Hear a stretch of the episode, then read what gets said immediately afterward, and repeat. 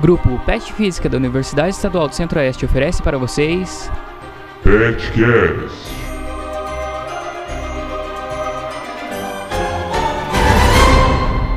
Neste podcast teremos como convidada a professora a doutora Cláudia Cabral Rezende.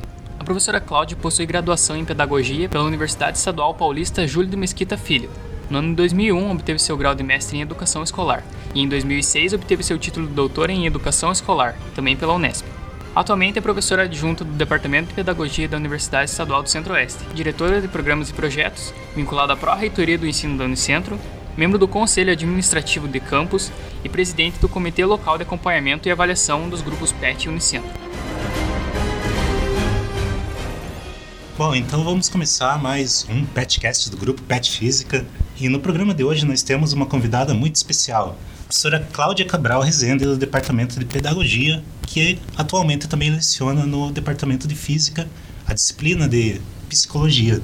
Em especial, nós tentamos buscar ela como entrevistada de hoje justamente porque ela é coordenadora geral dos grupos PET da Unicentro. Para começar bem né, a reunião, conte-nos um pouco sobre a sua trajetória desde a graduação até a Unicentro com o cargo né, de professora e coordenadora geral. Bom dia, ou boa tarde, boa noite a quem está nos ouvindo. Então, uh, eu sou a professora Cláudia e eu vou então contar um pouquinho da minha trajetória para vocês. Uh, na verdade, antes até da minha graduação, em, no ano de 1987, eu iniciei o curso do antigo, que era chamado antigamente de magistério, que era para formação de professores, mas era em nível técnico. E aí, em 1989, eu finalizei e fui trabalhar com educação infantil, porque a formação permitia isso.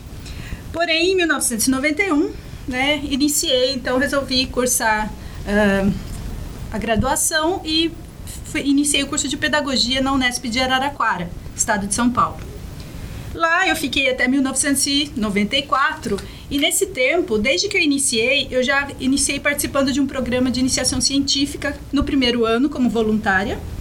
Na universidade já havia o grupo PET, que era também né, o programa de educação tutorial, que era um dos mais almejados pelos alunos, porque é, a maioria das universidades que possui o grupo, né, possui esse programa, os alunos eles têm muita vontade de participar por ser considerado um programa bem completo, né? que envolve tanto ensino quanto pesquisa e extensão. Mas, é, como eu já iniciei na iniciação científica, é, eu dei continuidade. No segundo ano, já consegui uma bolsa de uma fundação que antigamente era conhecida como Fundap, que foi extinta. E naquela época, 1992, o valor da bolsa era 400 reais para vocês verem como que isso, né, até hoje, de, de, diante de tanta inflação, continua sendo praticamente o mesmo valor. Dava para a gente fazer muita coisa com esse dinheiro. Né? Então, era uma, uma, gradu, uma acadêmica muito feliz, né? porque a minha bolsa eu conseguia fazer muitos programas, muitas viagens, comprar muitos livros, muito material, participar de bastante evento. Enfim, no segundo ano eu consegui a bolsa Fundap, no terceiro ano eu já consegui a bolsa da CNPq, e aí eu continuei, então, e esse programa que nós trabalhávamos envolvia orientação profissional. Então nós trabalhávamos com alunos das escolas de ensino médio, né, que antigamente era o segundo grau, eh, de várias regiões, principalmente das periferias da cidade, trabalhando essa questão de orientação profissional. Uma equipe bem grande que envolvia, psicólogos, pedagogos, entre outros profissionais. Finalizei eh, em 1994 a minha graduação com antigamente havia as habilitações. Eu me, eu me habilitei em orientação educacional. Então, o que havia hoje também extinto, né? Era um você se habilitava para trabalhar com essa, com, como orientador educacional nas escolas. Antigamente havia o papel do orientador que hoje está substituído pelo pedagogo, né, que, que faz o papel do antigo orientador além de outras funções. Uh, continuei trabalhando, né, após, mais um pouquinho como voluntária nesse programa, porque era um programa que a gente gostava muito, né, envolvia demais os alunos. E posteriormente eu iniciei dando aula em escola também de periferia, da educação básica, trabalhando várias disciplinas como professora substituta, até conseguir algo, né, com mais estabilidade. Em 1998, tinha recém-iniciado um curso de mestrado na, na universidade. E eu resolvi arriscar o mestrado. Prestei em educação escolar, Passei e aí sim eu fui fazer o um mestrado voltado para a educação escolar, trabalhando a questão dos currículos, né? Era uma análise crítica das atuais reformas na época, né? Das reformas curriculares que estava acontecendo. Lembrando que estava acontecendo, né? Recentemente tinha sido aprovada a nova LDB 93, 94/96 e posteriormente então os parâmetros curriculares nacionais. E, e, aí a minha pesquisa foi uma análise crítica sobre essas essas questões curriculares que estavam ocorrendo no, no país. Bom, voltando então. É, finalizei o meu mestrado no mês de setembro de 2001. Em outubro já teve a seleção de doutorado. Então foi muito bom porque uh, já sugeriram que eu fizesse. Em um mês, rapidamente, eu preparei um projeto, já prestei o doutorado e lá estava eu fazendo uma análise, mas um trabalho mais voltado para os adolescentes, que era relacionado à formação ética dos adolescentes nas escolas. Também foi um trabalho realizado em escolas de periferia que eu cursei esse doutorado até que iniciou em 2002 e eu cursei até 2006. Finalizando o doutorado, mais uma vez desempregada. Ah, e no, no, no, mestrado eu consegui a bolsa da FAPESP, que é uma das fundações assim das mais requisitadas né, no, no Brasil, só que ela só existe no estado de São Paulo que possibilita reserva técnica para os alunos comprarem muito material. Então, é uma das melhores, né, na minha opinião. E aí eu mesma resolvi pedir. Então, no, durante o meu mestrado, eu tive bolsa da FAPESP. No doutorado, quando eu iniciei, haviam bolsas, me ligaram, né? Ligaram para mim na minha casa dizendo que haviam sete bolsas sobrando na instituição se eu estava interessada. Bolsas, no caso do, do CNPq, da CAPES. E aí eu, lógico, obviamente aceitei. Eu ia pedir uma FAPESP novamente, mas eu resolvi ficar com essa, já que tinha essa disponibilidade. Então a gente vê também essa questão. É, naquela época, poucos né, conseguiam realizar uma graduação, era muito menor mesmo o número de, de cursos e número de ofertas, mas, porém, sobravam bolsas, né, tanto na graduação quanto no mestrado e doutorado. Hoje a gente vê que Felizmente, muito mais gente tem acesso, mas infelizmente o número de bolsas reduziu bastante, né, proporcionalmente. Cursei meu doutorado então até 2006, finalizei, fiquei por um período novamente dando aula em educação básica como substituta até conseguir alguma outra vaga mais estável. Nesse período, recebi um e-mail sugerindo então é, um teste seletivo e na cidade de Guarapuava, Paraná, que eu desconhecia até então. Fui olhar no mapa para ver onde ficava. E vim conhecer Guarapuava, fiz o teste no mês de junho, no mês de julho já estava em sala de aula. Com mudança, deixando toda a minha família e amigos no estado de São Paulo e Minas, porque né, eu nasci em Minas, minha, parte da minha família está lá, mas em São Paulo, então deixei mais uma parte da família e quase todos os meus amigos. Então eu vim para cá em 2007, iniciei como professora colaboradora, trabalhei durante cinco anos aproximadamente como colaboradora. Realizei cinco testes seletivos, né? Porque todos os anos eu fazia um teste para garantir a vaga, né? Para próximo, assim que vencesse o contrato. Os contratos são de dois anos, mas para garantir eu já fazia anualmente. E nesse meio tempo também teve um concurso. Eu fiz esse concurso, passei em primeiro lugar, só que aí demorou um pouquinho para ser chamada. Então, quando ia completar dois anos, no ano de 2012, então eu fui chamada para me tornar então professora é, titular da universidade. E durante uh, o período em que eu estava como professora colaboradora, né, por conta do teste seletivo, eu trabalhei em inúmeros cursos da instituição, principalmente as disciplinas de psicologia da educação, políticas educacionais, é, um pouco de filosofia da educação, um pouco de sociologia da educação também, entre outras. Mas eu trabalhei em cursos assim tanto da, de licenciatura quanto em alguns cursos também de bacharelado.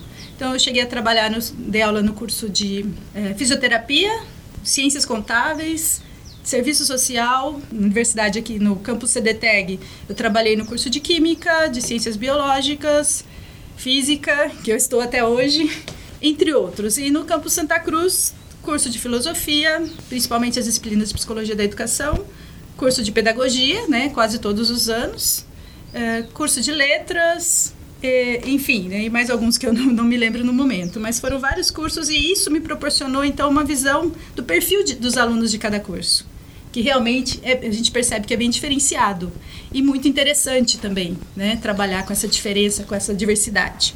E nesse tempo também dei aula né, em cursos de pós-graduação E trabalhei com vários comitês, comissões e também né, é, grupos de pesquisa. Trabalhei com a orientação de iniciação científica, tive vários orientandos, até que fui convidada, então, pelo, pelo nosso reitor, o professor Aldo Nelson Bona, para o cargo né, de uma diretoria que foi criada inicialmente para trabalhar com questões voltadas ao apoio das pessoas com necessidades especiais. Essa diretoria, que antigamente era chamada de DIRPAP, eu fui convidada, aceitei participar né, da diretoria e nesse meio tempo, essa diretoria foi tendo muitas mudanças dentro dela. Isso iniciou em 2016.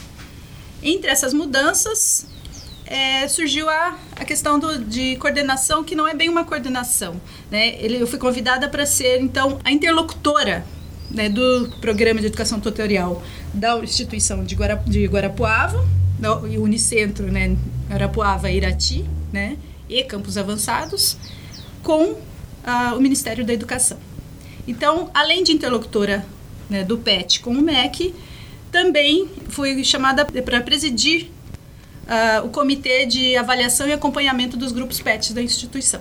Então, nessa diretoria, uh, eu entro como uh, coordenadora, de uma forma geral, né, dos, dos, dos programas PET, dos programas de monitoria, tutoria, estágio pedagógico voluntário, do PIBID, da residência pedagógica, é, não a coordenadora institucional, mas a diretoria que, né, que, que, que tem todas essas funções né, ocorrendo dentro dela.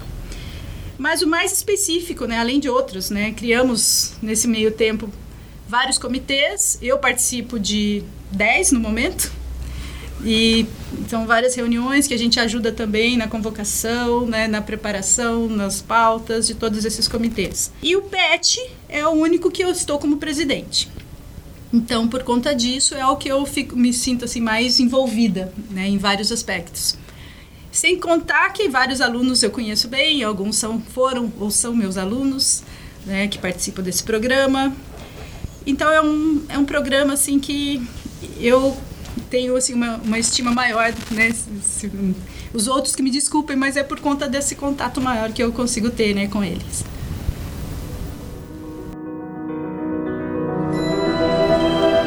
Existe PET pedagogia? Quando eu estudava na Unesp, em Araraquara, né, o PET pedagogia lá existia e era o melhor, um dos melhores avaliados, né, de todos que havia na instituição. Porém, aqui na Unicentro Desde 2012 não, não foi oferecido pelo MEC mais nenhuma vaga, não só no Unicentro, mas em todo o Brasil. Né? Eles não ofereceram, ofertaram mais nenhuma vaga para cursos, novos cursos PET. E até 2012 não havia pedagogia. Várias tentativas, várias solicitações foram feitas, mas infelizmente não teve essa possibilidade e aí por conta do MEC não abrir mais, né, não ofertar mais, então não, infelizmente não conseguimos ter PET pedagogia até o momento.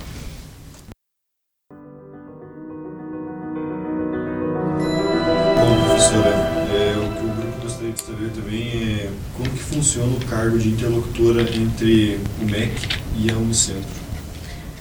Muito bem.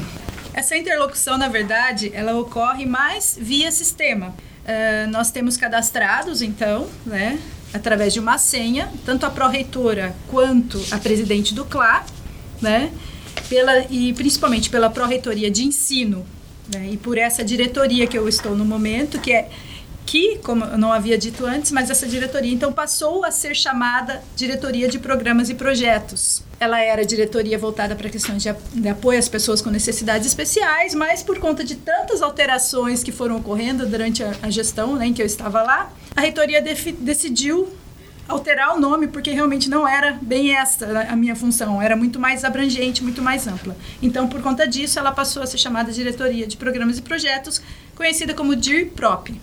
Essa diretoria, então, é onde eu trabalho com essas questões, né, que eu tenho essa, essa intermediação, essa interlocução com o MEC via sistema. Todos os meses, é, os tutores, eles avaliam, né, aprovam, as, homologam as bolsas de vocês. Eu entro no sistema, acompanho para ver se os alunos estão participando, né, a questão das notas dos alunos, os tutores também muitas vezes passam para nós. E aí, nessa, por conta disso, então, nós homologamos via Pró-Reitoria de Ensino, e via presidente do CLA, o Comitê de Avaliação e Acompanhamento. Então, são vários, vários momentos né, de acompanhamento, de homologação. A diretoria também, né, né, por conta dessa interlocução, também é responsável por fazer novas seleções de tutores, né, que a cada três anos nós temos que ou é, uma, uma vez é permitido que o tutor consiga ampliar, ampliar né, sua, seu cargo, para sua função para mais três anos, ou então nós temos que fazer uma nova seleção, que aí nós fazemos com bancas e é bem é, análise de currículos, né, apresentação, e os alunos, alguns dos alunos também que fazem parte do CLA participam dessa seleção. Ali também, todas as questões que surgem, problemas eventuais que surgem, é, via telefone mesmo, eu entro em contato com o MEC para tentar resolver, para tentar respostas. Né? Às vezes dá um problema no sistema, às vezes tem algum problema de bolsa, ou então algum problema de alguma avaliação que não foi realizada, ou alguma homologação que não foi feita. Enfim, são várias as questões que, eventuais que surgem que nós procuramos, então, estar tá resolvendo diretamente com o MEC. Mas, além disso, então, todos os meses nós estamos acompanhando via sistema, é onde tem o nome de cada um de vocês, o cadastro de cada um de vocês, né, tutores e alunos, pra, e para estar tá discutindo né, e aprovando e homologando né, as bolsas. Também, esse comitê, é, que, que por conta dessa interlocução ele é obrigado a existir, nós sempre que surge alguma questão, algum processo, né, algo a ser resolvido tanto por conta dos tutores quanto dos alunos. Nós fazemos essa reunião do comitê, que nós chamamos de comitê do CLA, né, que é o comitê de avaliação né, e acompanhamento, e aí é um comitê que se reúne para discutir cada uma dessas questões. E também, essa diretoria também é algo que, come, que eu comecei, né, quando eu iniciei na, na direção, procuramos fazer reuniões mensais com os tutores, né, procuramos fazer realmente todos os meses, às vezes não é possível por conta de, de muitos trabalhos, mas procuramos fazer para estar tá discutindo, né? As novas propostas, o que, que vai ser feito, algum problema que surgiu, né, alguma alteração, alguma dúvida. Então a gente está sempre acompanhando e todas essas reuniões são registradas em ata. Então nós temos tudo documentado para, né, caso dê algum problema, mesmo lá com o Ministério da Educação, nós temos registros para poder estar tá apresentando. Eu tenho uma dúvida com relação aos alunos que participam da seleção do novo tutor. É, tem algum critério de, de, escolha ou é alunos que são escolhidos? A seleção ela é feita. É, o, aí, o, o próprio tutor tem uma autonomia para algumas para tomar algumas decisões em relação a essa seleção. Mas, mesmo assim, é, tem, nós temos um edital e nesse edital consta tudo o que precisa ser avaliado para essa seleção. Então tem que avaliar o currículo desse aluno, tem que alguns trabalham com entrevistas, outros trabalham com prova escrita, outros trabalham com apresentação de algum projeto, enfim, são vários uh, vários quesitos, né, requisitos que nós colocamos para que então o tutor tenha autonomia para estar escolhendo a forma como ele vai é, trabalhar é, pra, nessa seleção com seus alunos. Também tem uma banca, né, que às vezes é, que, é, que deve ocorrer com algum professor e aluno, né, necessariamente, para poder estar tá avaliando também e participando desse processo. E essa nota final, então, ela vem a partir de uma tabela que é feita e, e sugerida pelo tutor para então classificar cada um desses alunos. Professora, acho que o Bruno quis dizer para selecionar os tutores ah, dos futuros petianos. Quais alunos podem ir participar da banca para selecionar os tutores? Tipo, como que é feito isso? Ou aleatoriamente? Não, não tem nada registrado que defina, né? Podem ser escolhidos alguns alunos, tem um número né, máximo e um número mínimo permitido no edital, conforme consta no edital, mas nada que diga que tem que ser determinado aluno.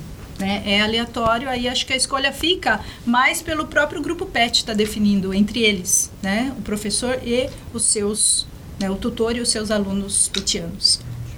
E o tutor também, a seleção do tutor também, né? Ocorre, a banca também ocorre de uma forma que a gente tenta manter uma neutralidade o máximo possível, né? Chamando pessoas do CLA que não tenham necessariamente um envolvimento grande com o candidato, com os candidatos, para que não haja algum problema, né? É como ocorre nos testes seletivos da instituição. é, para que não haja algum problema depois de entrar com algum recurso por conta de alguma afinidade da banca com o candidato específico. A professora disse que é tudo por sistema, né, essa comunicação. Mas teve alguma situação que você teve que resolver pessoalmente, assim? Sei, o MEC ou... Felizmente, na minha gestão não teve nenhuma necessidade. Eu consegui resolver por sistema e muitas por telefone também. Né? É difícil, assim, às vezes a gente conseguir o contato em determinados momentos, mas a gente sempre acaba conseguindo, às vezes a gente fica um dia todo tentando falar, porque realmente né, deve ter muita gente ligando para eles ao mesmo tempo, mas muitas, quase, não, praticamente todas as questões que nós tivemos, algum, né, alguma diligência, algum problema para resolver, todas nós conseguimos resolver, ou por sistema ou via telefone. Então não houve ainda a necessidade desde que eu entrei né, nesse, nessa função, de ir até Brasília. Mas eu sei que antes de mim teve casos que, que o diretor teve que ir até Brasília, né, esse interlocutor teve que ir até Brasília, sim, para resolver pessoalmente. Os PET existem na universidade? No momento nós temos oito grupos PET. Na verdade, desde 2012, né? Porque infelizmente depois desse, depois desse ano não abriu mais vaga, né, para nenhum outro, outro curso. Nós temos aqui no CDTEG PET Física, PET Química, PET Agronomia, PET Geografia. No Santa Cruz, PET Filosofia, PET Letras, PET História. E no campus de Irati, o PET Engenharias, que envolve engenharia florestal e engenharia ambiental, que eles faz, fizeram juntos o programa, montaram juntos o programa. Então são oito com oito tutores e 12 alunos, né? A vaga é para 12 alunos bolsistas e mais seis voluntários em cada um deles. Professora, e essa questão deles não terem abrido mais vagas para ter mais pets é tipo por questão de verba, coisas do tipo, ou tem algum critério específico para poder abrir essa seleção? Na verdade, nós não sabemos responder, né? Porque aí é algo lá realmente do Ministério da Educação. Né? Aí envolve questões políticas, envolve questões financeiras, né? Nós sabemos né, do momento que a gente está atravessando de crise na educação. Então são vários aspectos, mas nós não temos isso assim muito claro para nós, né? O que realmente fez com que desde 2012 não houvesse mais. Mas eu vou, uh, vou só colocar a minha opinião pessoal, né? Desde que eu iniciei na graduação, há pouco tempo atrás, é, eu conheço, né, alguns programas PET e agora eu estou muito mais envolvida também com eles. E, na minha opinião, o programa de educação tutorial é um dos mais completos que tem para o aluno, né, para a vida acadêmica, porque, como é dito, né, ele envolve ensino, pesquisa e extensão. Ensino os alunos saem com uma habilidade, uma capacidade maior de estar trabalhando né, em licenciatura, trabalhando na função docente. É, isso eu acredito que ajude bastante. Eu vejo os alunos PETs trabalhando, é, auxiliando em escolas, trabalhando com cursinhos preparatórios, né, de forma voluntária. Então, são programas que assim me, me deixam bem é, satisfeitas né, com, com o que acontece. Na pesquisa, né, a gente vê que todos os petianos participam de algum grupo de pesquisa, ou participam de iniciação científica, participam de atividades voltadas para a pesquisa, então ele sai também muito mais apto se ele quiser continuar né, o, a vida acadêmica, no mestrado, no doutorado, ou mesmo fazer qualquer outro tipo de pesquisa né, na área profissional. Eu, a gente percebe que ele consegue ter uma habilidade maior, uma facilidade maior para isso. E na extensão, que eu vejo como muito importante, que eu acredito que todos os alunos deveriam participar, é, essas atividades que são realizadas em, eu vejo muitos petianos trabalhando com questões beneficentes, né, voluntários em orfanatos, em outras instituições, em casalar, e eu vejo assim isso para o crescimento pessoal, o crescimento humano é muito grande. Para mim isso é fundamental. Acho que todos os os, os acadêmicos deveriam, né, obrigatoriamente, participar de algum programa que envolva essa questão da extensão.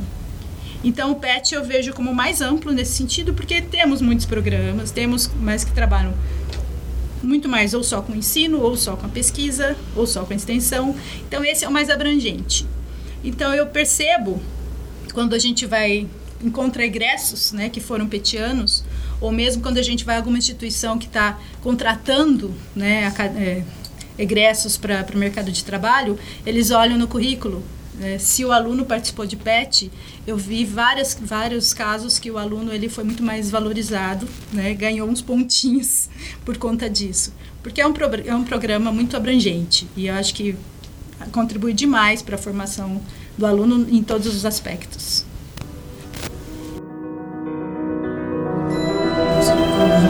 Interdisciplinaridade, é, como que a professora vê a relação dos PETs na Unicentro, tipo, a relação entre eles, assim, na Unicentro? Outra questão que eu acho muito importante também, né, do PET. É, nós percebemos em outros programas que a maioria deles não tem essa, essa intermediação, essa relação entre eles. Né? Então, nós temos, por exemplo, PIBID, é, são, são separados. E aí eles não fazem essas, essas, essas atividades, na maioria das vezes, em conjunto. Né? Mas tudo bem, a gente entende porque é mais voltado para o ensino, então realmente fica mais difícil. Então, outros programas, né, além, né, residência, enfim, vários outros programas que a gente percebe que não tem uma interação tão grande. O PET, eu percebo que, além né, da, de terem, ter uma união muito grande entre os alunos do grupo específico, nós fazemos também essa relação, né, procuramos fazer né, essa relação entre os vários grupos. Então eu vejo isso como extremamente positivo. Trabalhos de petianos, de, grupos diferentes em conjunto. Acho que isso daí trabalha a questão da interdisciplinaridade de uma forma muito positiva e trabalha também você aceitar, né, o outro, né, mesmo tendo um perfil diferente do seu, mesmo é, tendo uma, objetivos diferentes do seu, ideologias diferentes da sua, vocês, uh, eles conseguem, né? Vocês conseguem ter uma interação. É lógico, alguns problemas vão existir sempre, né? Algumas rixas, né? Entre alguns cursos sempre existiram, mas eu não vejo tanto isso nos, nos grupos PET. E esse evento que nós procuramos fazer anualmente, né? Do Interpet, que envolve todos os tutores e todos os alunos de todos os grupos PET da instituição, é justamente o objetivo principal é esse, né? Trabalhar essa questão da interação, né? Do, da, do respeito às, às diversidades, às diferenças, uh, fazer com que aprendam a trabalhar juntos, mesmo tendo uh, ideologias diferentes, né? E eu vejo isso extremamente positivo no PET. E eu vejo que isso tem ocorrido, na minha opinião, de uma forma muito benéfica, muito positiva para todos. E aí eu gostaria de perguntar se vocês concordam com isso. Qual a opinião de vocês sobre essa integração?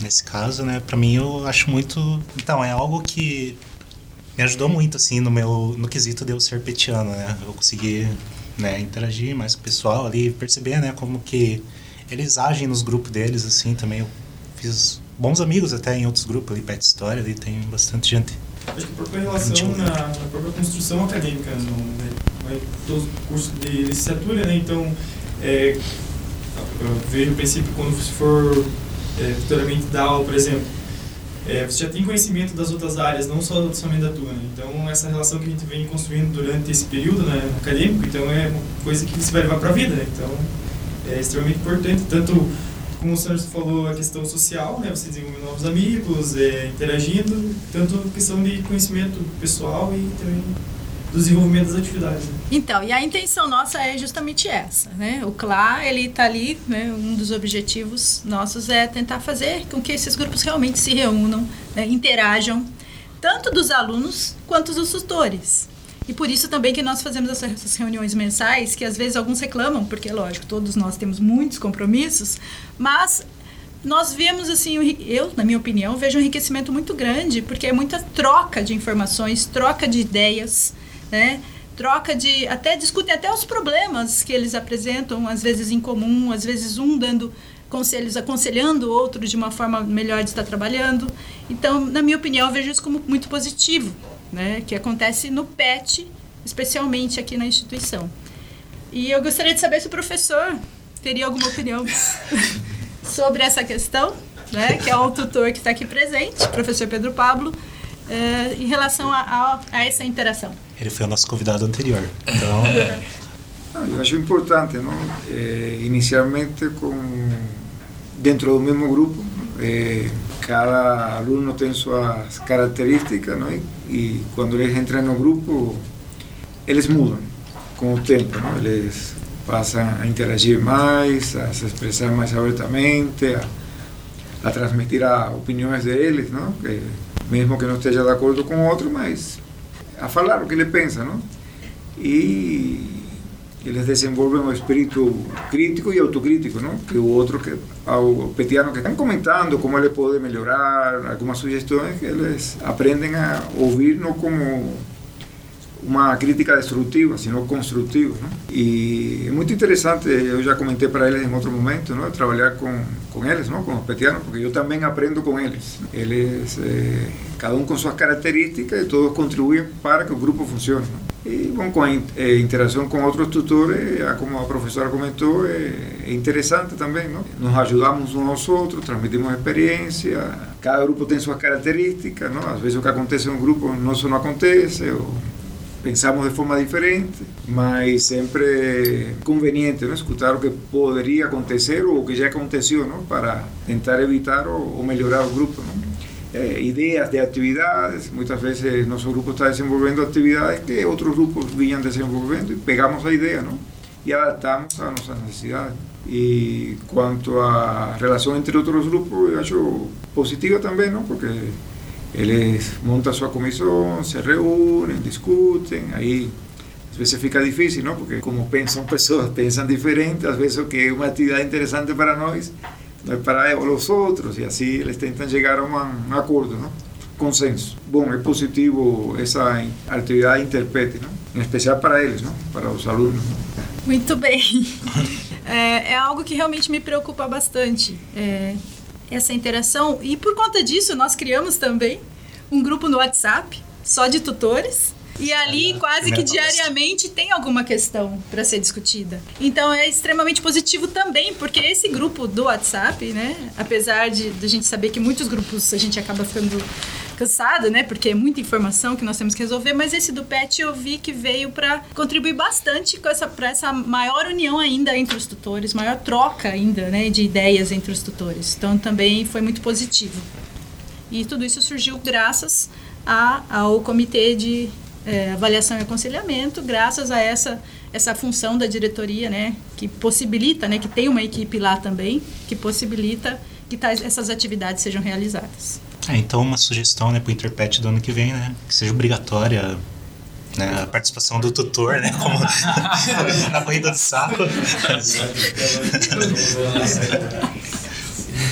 A corrida do saco só não foi obrigatória esse ano para os tutores, considerando que houve um acidente com um deles no ano passado, foi parar no hospital. Então, por conta disso, nós ficamos um pouco preocupados. Nós não somos mais jovens como, como vocês, né?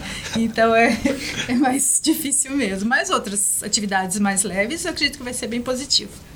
Bom, então, né, professora, a gente queria né, saber mais um pouco sobre como que está o seu cargo atualmente e queremos entender né, qual que seriam os desafios que você enfrenta atualmente é, na sua vida profissional, tanto como interlocutora né, do, dos grupos PETs da Unicentro, quanto como professora.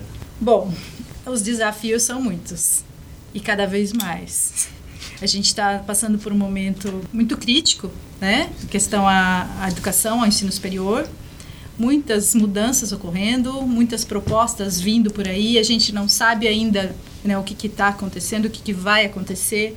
Então, eu acho que nós muita mudança vai haver em 2019, a partir de 2019. Nós temos que ser otimistas, né? Esperar que algo de bom aconteça. Uh, apesar da crise, apesar de vários fatores, vários aspectos que estão aí, né, que nós sabemos, né, muitos obstáculos, muitas dificuldades, mas tanto na, na questão da diretoria, que trabalha muito com muitas atividades voltadas para direitos humanos, que é um tema muito polêmico e a gente está muito preocupado com isso, então nós vamos continuar lutando para que isso se fortaleça. Recentemente, nós tivemos uma, visita, uma visita, semana passada, do consultor do MEC, que veio para conhecer o nosso trabalho relacionado a direitos humanos aqui na instituição. E eu fui também a interlocutora né, com, esse, com esse consultor, eu que organizei né, uma apresentação para ele, para a gente mostrar que esse trabalho é importante é fundamental. E o PET também trabalha muito é, querendo ou não, né, não é o principal objetivo do programa, mas é um dos objetivos do programa, trabalhar questões voltadas para direitos humanos, né? Então a gente vê muito isso acontecendo no ensino, na extensão e em algumas pesquisas também, em várias pesquisas. Então é um momento delicado, é um momento de crise e para a docência também. É, nós vemos aí poucos concursos, né? É, em, durante, em todo o Brasil, poucos concursos é, abrindo, né, sendo abertos para a função docente. Nós vemos que a dificuldade está muito grande, a gente não sabe né, o que, que vem pela frente para quem é professor. Muitas pessoas que já passaram em concurso na, na Unicentro já faz alguns anos, até agora não foram chamadas, então é, nós temos a esperança que tudo melhore. Mas a gente sabe que para isso a gente vai ter que lutar muito ainda. Então, para os petianos que pretendem né, seguir uma carreira acadêmica ou seguir mesmo na, na docência, na, né, trabalhando a questão da licenciatura, né, que é do curso de vocês, física licenciatura. Então, assim, é muita luta, é muito, muita esperança e muito otimismo, porque nós, é, nós estamos num momento de crise, o momento é delicado, mas eu acho que é, se a gente se unir, se a gente batalhar, se a gente lutar, a gente consegue melhorar. A senhora tem algum plano para futuramente para os grupos PETs? Que sejam abertos mais vagas para mais grupos PETs no Brasil e principalmente, é lógico, aqui na Unicentro para nós, né? Porque são os grupos que só vêm para acrescentar. Eu tenho uma grande esperança. E eu, eu, eu gostaria né, que, que os grupos continuassem unidos como estão, ou que se unissem cada vez mais ainda, porque é, eu, é o que eu disse, né? O, quem participa do PET, eu vejo, um, além de outros programas, mas né, nesse, no caso específico do PET, eu vejo um amadurecimento, um crescimento muito grande. Como o professor Pedro disse, né? no momento em que ele entra e no momento em que ele sai, a gente percebe uma mudança, um amadurecimento muito grande por parte do, do aluno, do acadêmico. Então, é, não tenho nenhum plano assim, a princípio, né, é, traçado, né, mas eu acho que, porque na verdade esses planos a gente discute todos né, com o comitê, né, que o comitê está aí para isso. Então a gente não faz nada sozinho, a gente está sempre discutindo para tentar propor grupos, né, ideias no grupo, não individual. Então, mas esperamos que para o próximo ano os pets se unam mais ainda e novas ideias e novas atividades aconteçam. Então, para isso também nós precisamos de sugestão dos alunos, que eu acho que isso é importante. Afinal, vocês são os sujeitos principais do programa, certo? Bom, então, né, nós vamos agradecer, né, a presença da professora né, nesse petcast. E se a senhora quiser deixar alguma última mensagem para o ouvinte, Fique à vontade. Bom, então eu gostaria de deixar para vocês, é, acho que uma, uma palavra que eu acho que é o que vai definir, né, o, o que vai acontecer daqui para frente. Fé, né? E uma outra também, esperança. É fazer com que os petianos tenham fé e esperança para que consigam, né, continuar mantendo essa força, essa união, lutando para conseguir melhorar mesmo e não só dentro da instituição, mas a gente sabe, né? O PET não trabalha só com a instituição, melhorar mesmo a sociedade de uma forma geral. Né? Esses trabalhos os que vocês realizam fora da instituição, esses trabalhos, esses, esses objetivos que vocês têm, né, de crescimento, de preocupação com o próximo, que acontece muito com os petianos. Então, é fé e esperança para que isso se amplie cada vez mais e para que vocês continuem, continuem tendo força para conseguir esses objetivos. Seria isso. Parabéns a todos os petianos né, pelo belo trabalho que realizam. Esse podcast foi gravado na Life Unicentro e editado por Luciano Cardoso.